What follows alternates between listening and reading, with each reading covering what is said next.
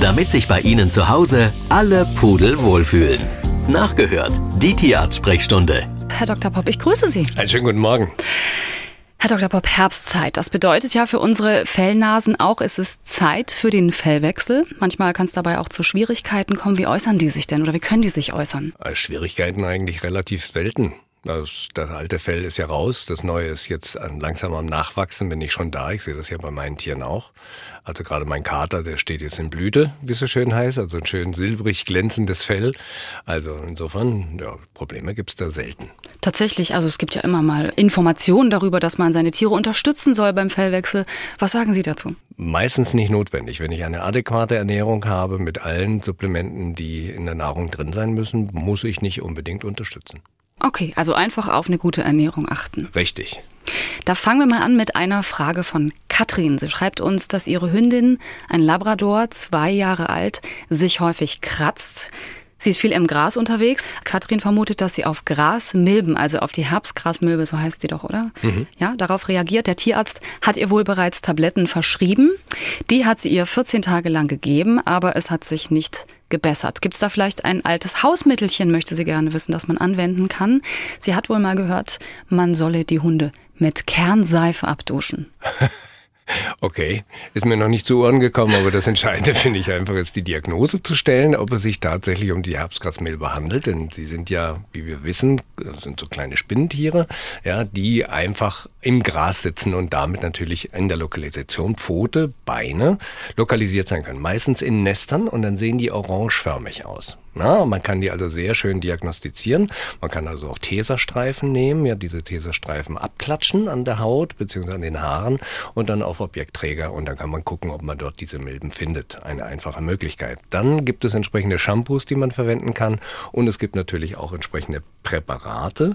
Selemaktine sind also diese entsprechenden Inhaltsstoffe, die zu einer Abtötung führen. Das sind Pipetten, die trägt man auf und die gelangen dann über die Haut in die Blutbahn, von der Blutbahn wieder in die Haut hinein und diese Milben leben ja von den Hautprodukten und dadurch sterben die dann letztendlich ab. Okay, also jetzt nochmal für mich zum Verständnis. Kann man das als Haustierbesitzer selbst erkennen, ob sich das um eine Herbstgrasmilbe handelt oder sollte man das doch irgendwie beim Tierarzt erfragen? Also ich sage, wenn Sie entsprechenden Juckreiz haben und nicht geschult sind und nicht im Internet nachgeschaut haben, wie sieht sowas aus, dann ab zum Tierarzt und der weiß dann, wo er gucken muss. Ja, und nochmal nachgefragt, diese Herbstgrasmilben, sind das diese kleinen roten Punkte? Kann wir die mit dem bloßen Auge auch erkennen? Sind das diese Tierchen? Weil ich mich auch ja. immer gefragt habe, sind die das jetzt oder sind die das nicht? Bilde ich Ge mir das ein? Genau, die sitzen in Nestern zusammen und deswegen sehen die so orangeförmig aus. Der eine sagt, es ist mehr rötlich, der andere sagt orangefarben, aber in der Regel ist das diese Verfärbung. Und dann kann man so einen Teserstreifen einfach mal draufklatschen ne? und dann auf dem Objektträger oder auch ohne Objektträger. Man hat ja nun kein Mikroskop zu Hause, ne? aber auf diese Weise hat man trotzdem trotzdem, wenn man eine Lupe hat, kann man ja sehen, wie die sich dann bewegen. Also insofern schon eine Möglichkeit der Eigendiagnose. Und die tritt nur im Herbst auf, diese Herbstgasmilbe? Diese, genau, Neotrombicular autumnalis, so heißen diese okay. äh, kleinen, kleinen, äh, kleinen mhm. Biester. Ja, ich wollte auch noch ein bisschen angeben. Ach so. Ähm, und ähm, das ist, äh, wie gesagt, nur im Herbst. Ne? Das ist, viele sagen, ja, der krabbelt sich, es könnte ja auch im Frühjahr sein. Nein, die sind wirklich nur im Herbst aktiv. Wir haben eine E-Mail bekommen aus Radebeul von Petra Lange. Ich lese sie mal vor, es ist ein bisschen länger. Ähm, es geht um ihre ihre siebenjährige französische Bulldogge. Aufgrund einer Wucherung an der Pfote, also im Zehen-Zwischenraum, waren sie mit ihr bei der Tierärztin, die die Wucherung in einer OP entfernt hat und das Gewebe zur Untersuchung eingeschickt hat. Die Biopsie hat dann ergeben, ich habe das geübt, ne, die Aussprache extrameduläres Plasmozytom. Laut Tierärztin sei das allerdings bösartig und sie hat wohl gesagt, dass sie diese Diagnose trotzdem auch für unwahrscheinlich halte. Sie hätte sowas noch nie in ihrer Laufbahn erlebt. Die Hörerin ist jetzt verunsichert, mhm. verständlicherweise. Was sagen Sie dazu? Wie soll sie jetzt vorgehen? Also grundsätzlich ist ein extrameduläres Plasmozytom etwas Bösartiges, also eine Entartung von Plasmazellen. Und das kann an lokalisierten Stellen vorkommen, das kann aber auch letztendlich als eine Entartung, als Myelom letztendlich aus dem Knochenmark heraus resultieren. Und wenn das lokalisiert ist, hat das natürlich eine wesentlich bessere Prognose, als wenn es systemisch auftritt. Na, das muss man systemisch heißt, dass der ganze Körper davon betroffen ist. Was man machen kann, ist natürlich ordentlich operieren. Das heißt also, dass man die naja, im Gesunden operiert hat. Das heißt also, der Pathologe muss ja noch irgendwie eine Aussage gemacht haben, ob die Schnittränder sich im Gesunden befinden, ja oder nein. Wenn ich unsicher bin, habe ich eine Möglichkeit auch der Bestrahlung, dass ich diese OP-Stelle nochmal einer Bestrahlung unterziehe. Dann muss man sich einem Bestrahlungszentrum widmen. Ähm, das gibt ja in Deutschland zwei, drei Zentren, die das machen. Ne? So, also das würde ich vielleicht, um Sicherheit Aspekte zu haben, würde ich das vielleicht durchführen. Hm. Also ähm, das bedeutet, wenn die Tierärztin sich selber nicht sicher ist, die OP durchzuführen, dann. Nee, die hat sie ja schon durchgeführt. Die hat sie durchgeführt. Es wurde ja entfernt, dieser Tumor. Ja. Und es wurde vom Pathologen diese Diagnose gestellt. Und ich denke, das wird ein, ein zertifiziertes ähm, Untersuchungsinstitut sein, die diese pathologische Diagnose gestellt hat, gut, also gut. schon gesichert. Ja. Nur sie ist unsicher als Tierärztin, weil sie sagt, es ist ungewöhnliche Lokalisation. Ist es auch. Aber nichtsdestotrotz, das Leben spielt manchmal wunderlich. Und hier haben wir eben eine ungewöhnliche Diagnose, aber die sollte man ernst nehmen. Also im Nachhinein, ne? weil hinterher kam noch die Frage, dass hm, von der Hörerin. Gut, ähm, wie ist das denn ansonsten mit Wucherungen? Das ist ja eher unwahrscheinlich, haben Sie gesagt, dass es bösartig ist. Nein, nein, nein. Da, wenn diese Diagnose gestellt worden ist, dann Ja. ist das bösartig. Das, dieses Plasmozytom Ja. ist ein bösartiger Tumor. Ja, Punkt aber in der Regel, wenn jetzt jemand bemerkt bei seinem Haustier, also das ist jetzt dieser eine Fall, Mhm. ähm, wenn jetzt jemand bemerkt, es gibt irgendwie eine Wucherung, ich habe Ihnen vorhin auch erzählt, ich hatte auch mal Mhm. bei meiner Hündin äh, ist da wie so eine Zehe gewachsen im Z- Zehen-Zwischenraum und zum Glück ist das wieder von selbst weggegangen. Aber ist das jetzt was Übliches, was Normales, was immer mal vorkommen kann? Nein, nein. Also das, es gibt verschiedene andere gutartige Diagnosen, die man dann vom Pathologen zurückbekommt. Hier kriegt man eben eine ungewöhnliche Diagnose Ja. und die muss man ernst nehmen, weil diese Geschichten kann natürlich auch streuen. Ja? Und da muss man natürlich sicher sein, dass man an dieser Stelle alles tut, damit diese Diagnose nicht sich ausbreitet im ganzen Körper. Ja, also in jedem Fall dranbleiben. Dranbleiben, auf jeden Fall. Und nochmal nachhaken, was sagte der Pathologe zu den Schnitträndern? Ja. Ne, wenn er sagt, ähm, die drücken sich dann meistens sehr diplomatisch aus und sagen, Schnittränder nicht beurteilbar oder ausgefasert oder wie auch immer, dann heißt es immer, ich habe nicht im Gesunden operiert, dann sollte man zumindest, um die Option, ein gesundes Tier weiter zu behalten, noch über die Bestrahlung nachdenken. Und jetzt haben wir noch eine Frage, weil wir vorhin ja das Thema Fellwechsel hatten. Es gibt ja auch noch die Mauser bei den Kanarienvögeln. Schreibt Ja. uns äh, eine Hörerin aus mit weiter, dass ihr Kanarienvogel so laut gesungen hat, ein männlicher Kanarienvogel, dass es manchmal schon genervt hat. Dann kam die Mauser, die ist aber schon länger vorbei. Trotzdem singt er plötzlich nicht mehr. Das Weibchen, also er ist nicht alleine, das Weibchen ist noch dabei, ist fit und springt und hüpft durch den Käfig. Soll sie jetzt zum Tierarzt gehen? Was meinen Sie, Dr. Popp? Auf der einen Seite, ja, der Deutsche ist nicht zufriedenzustellen. Nein, äh, ich denke, es ist einfach so, wir haben eine Mauser und die Mauser ist ja dazu da, ähm, dass ein, ein Federwechsel letztendlich stattfindet. Und in dieser Phase sind diese Tiere geschwächt. Ja, es ist ja ein unheimlicher Energieaufwand, der da betrieben werden muss. Und wenn ich da in dieser Phase äh, noch schön zwitschern würde, dann sage ich dem Feind in der freien Natur, hallo, hier bin ich und bin geschwächt. Ne? Also sagt er, ich bin mal lieber ruhig. Das ist die Begründung, warum in der Mauser die Tiere eigentlich dieses ähm, Sinkverhalten einstellen. Ganz normal. Es gibt natürlich auch krankhafte Fälle, dann will der Vogel zwitschern, kann aber nicht, krächzt so ein bisschen, dann muss man natürlich auf jeden Fall zum Tierarzt gehen. Wenn dieses Zwitschern nie wieder anfangen sollte, das kann auch manchmal sein, dass die sagen, nö, das hat mir ganz gut gefallen, da ein bisschen ruhiger zu sein. Ja, dann kann man natürlich auch das wieder fördern. Ja, das heißt, man kann entweder sich mit dem äh, Kanarienvogel etwas intensiver beschäftigen und ihm selber was vorzwitschern. Und wenn man das aber nicht kann, ich kann ja schlecht pfeifen, sagt meine Frau. Also, dann holt man sich eine CD mit Kanarienvogelgezwitscher und versucht ihn auf diese Weise wieder zu animieren. Also es gibt da verschiedene Möglichkeiten. Das ist ja schön. Da kann man mit seinem Kanarienvogel Musik machen. Wie ist es denn mit anderen Vogelgesang? Also wenn man jetzt das Fenster öffnet und die anderen Vögel singen, das funktioniert nicht? Nein, Das muss der funktioniert- Nein, Kanarienvogel das sein. muss der Kanarienvogel sein. Das muss ja eine Animation sein. Ja. Mhm. das sind ja meistens die männlichen Tiere. Ja, Und da geht es ja um Rivalität. Ja, ich will besser sein als du. Das ist der Hintergrund, ja. Ja, richtig. Und da haben wir eine Mail bekommen ins Studio von einer Hörerin, die fragt, bei ihrem Beagle wurde ein Nasenpilz diagnostiziert. Gibt es da noch andere Behandlungsmöglichkeiten, Herr Dr. Popp, außer einer Nasenspülung? Es ist keine Form von Nasenspülung, sondern hier müssen Sie an eine ähm, ja, Hals-, Nasen-, Ohrenversierte Stelle gehen, die sich damit sehr intensiv beschäftigt, weil die Therapie geht nicht über eine Nasenspülung, sondern der Hund muss in Narkose gelegt werden. Es müssen quasi hinten die Nasenrachengänge quasi verschlossen werden mit entsprechenden Tools. Und dann wird die Nase quasi über eine Stunde mit einem entsprechenden ähm, Pilzmittel bewässert, sage ich einfach mal, getränkt und anschließend eben wieder ablaufen gelassen. Das heißt, das Tier ist in Vollnarkose, geht nicht anders, wird intubiert, ja, um dort eine Behandlung durchzuführen. Gleichzeitig natürlich auch eine systemische Pilztherapie.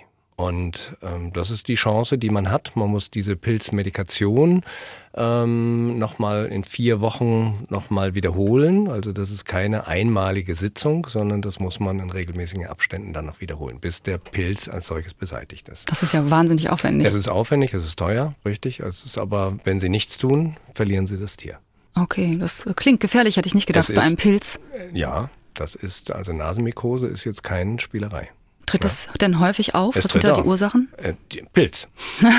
Aber ist dann ein geschwächtes Immunsystem oder sowas Nein, nein, nein, nein. Der, diese Pilzkeime sind ja ubiquitär. Das heißt, die sind überall in, in der Erde, wie auch immer, und die Hunde schnuffeln. Und dann können die eben solche äh, Sporen eben mit reinkriegen und dann kann sich der Pilz festsetzen. Ja, natürlich sind Immunsysteme spielen eine Rolle, aber ähm, ist ja wie bei uns Menschen auch. Der eine kriegt's, der andere kriegt's nicht. Also, ne? Das Ja, mit was für Kosten muss denn die Hörerin da rechnen für eine Behandlung? 300, 400 Euro.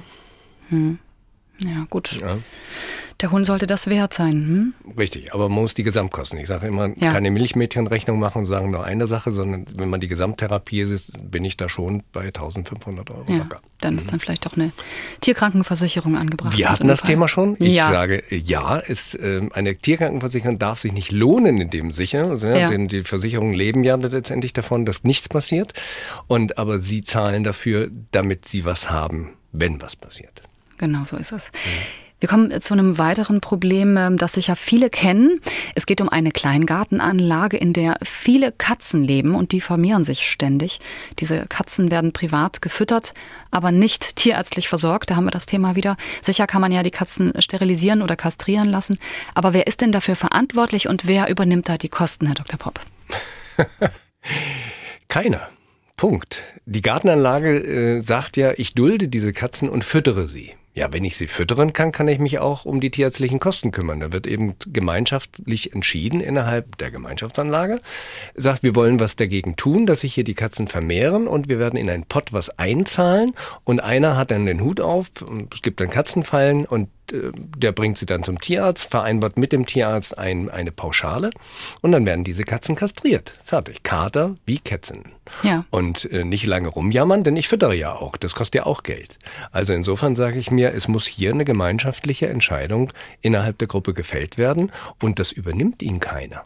Ja, also Ne? einfach Der- die, Verantwortung die, übernehmen. Die Verantwortung übernehmen und auch was tun. Ne? Selbst was tun und nicht denken, andere müssen mir helfen dabei. Ja. Die Tierarztsprechstunde im Sachsenradio mit Dr. Ist schon wieder im Studio. Und Herr Dr. Popp, Sie hatten ja gerade einen Anruf. Da ging es um eine Katze mit FIP. Können Sie das mal erklären? Ja, FIP ist eine sehr häufige Viruserkrankung, passt ja gerade in die Zeit, Corona. Na, Es ist also ein enterales Coronavirus bei der Katze, was mutiert. Und wir wissen heutzutage immer noch nicht, was ist der Trigger, was führt letztendlich zu dieser FIP-Erkrankung. Letztendlich ist das, wenn nichts getan werden kann, eine tödliche Erkrankung. Sie muss natürlich diagnostiziert werden. Es gibt Diagnosen im Frühstadium, im Mittelstadium und im Endstadium. Und das, je frühzeitiger, desto besser ist natürlich die Möglichkeit auch zu therapieren. Die Therapie erfolgt mit einem antiviralen Medikament, was es leider Gottes im Moment nur auf dem, im Darknet zu ermitteln gibt. Es gibt eine Gruppe, da kann man sich im Internet ähm, mit anmelden und dann kriegt man entsprechende Unterstützung auch. Es wird ein bisschen supported, auch finanziell. Und dieses GS 44 1524 ist ein ganz potenzielles gutes Medikament, was gespritzt werden muss oder auch in etwas teurerer Form oral gegeben werden kann. Und damit hat man eine sehr, sehr gute Erfolgschance, diese Katze auch wieder gesund zu kriegen. Ja. Es gibt keine Garantie für die 100 Prozent, aber mh, mit über 80, na, 85 Prozent von den Katzen, die wir jetzt schon in der Therapie hatten, kann ich von dieser Erfolgsrate reden. Ja. Und Sie sagen, äh, das Medikament gibt es nur im Darknet. Das heißt, es gibt es nicht beim Tierarzt. Nein, nein, wir können es ihnen auch nicht besorgen, weil es nicht zugelassen ist. Und insofern muss der Tierbesitzer sich das selber besorgen. ja, und kriegt dann auch entsprechende Dosierungsanweisungen, weil es gewichtsabhängig äh, verabreicht werden muss. Da muss man sich auch ein bisschen auskennen im Internet. Äh, da muss man, ja, also gibt man einfach mal FIP-Erkrankung Katze ein, hm. Therapie und dann kommt man auf die, automatisch auf die Seiten. Das ist auch seltsam, dass es das nicht auf dem allgemeinen Markt gibt. Ist das öfter so bei Medikamenten? Nein, Mhm. Nein, das ist dieser Fall und ich sage einfach noch, wenn ich zu Lebzeiten äh, noch endlich mal eine Impfung, äh, die wirkt gegen diese Erkrankung. Ja, Sie sehen ja, was nun mit unserer Corona-Geschichte ist. Ne? Wir lassen uns impfen, werden trotzdem krank. Ja. Und genauso ist es bei der Katze auch. Da gibt es auch eine Impfung, die ist aber wertlos.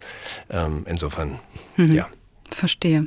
Sie sagten, Sie hätten noch eine Frage gehabt äh, zu einer Katze mit einer geschwollenen Milchdrüse. Können Sie das nochmal beschreiben? Ach, ähm, ja, das ist eine sehr häufige Erkrankung, die mal vorkommen kann aufgrund von Gestagenüberhang, ja, was ja natürlich zum Zeitpunkt bei einer Katze sehr ungewöhnlich ist, wenn sie äh, wenn sie trächtig ist, dann hat sie natürlich aufgrund des Schwangerschaftserhaltungshormons des Gestagens, aber es entwickeln auch komischerweise äh, Katzen, die jetzt nun in der Rolligkeit gekommen ist. Da äh, ist ja der Eisprung erst dann, wenn auch eine Penetration stattgefunden hat. Und da ist es sehr ungewöhnlich, dass dieser Gestagenüberhang entsteht und diese Erkrankung, diese Fibroadenomatose, so nennt sich dies, oder fibroepitheliale Hyperplasie, das sind massive Zunahmen der Milchdrüsen. Das ist nicht nur ein bisschen mal Drüsenschwellung, sondern massive Zuschwellung werden. Also das faustgroß werden diese Dinge und dann gibt es auch Durchblutungsstörungen, dass Nekrosen entstehen. Also richtig heftige Geschichten. Deswegen, ähm, wenn eine Katze trächtig ist und ein solches Problem entwickelt, muss die kastriert werden. Das mhm. heißt, die Babys müssen raus. Es tut mir leid. Ja, weil ansonsten haben sie später hinaus das Problem, die können nicht säugen. Ja, vielleicht hat sich auch dann die Milchdrüse entzündet, wie auch immer. Ja. Und es wird immer schwieriger in der Behandlung. Und es gibt gute Behandlungsmöglichkeiten, natürlich Kastration, was ich sagte. Aber zusätzlich muss man sogenannte Antigestagene verabreichen. Das sind drei, vier Behandlungen, die man durchführen muss, um dann dort eine Rückentwicklung dieser Hyperplasie äh, durchführen zu können. Also ein häufiges Problem sollte unbedingt behandelt werden. Absolut. Herr Dr. Popp, ich bedanke mich, dass Sie da waren. Danke. Radio im Internet. Sie können aber auch das Original hören. MDR Sachsen.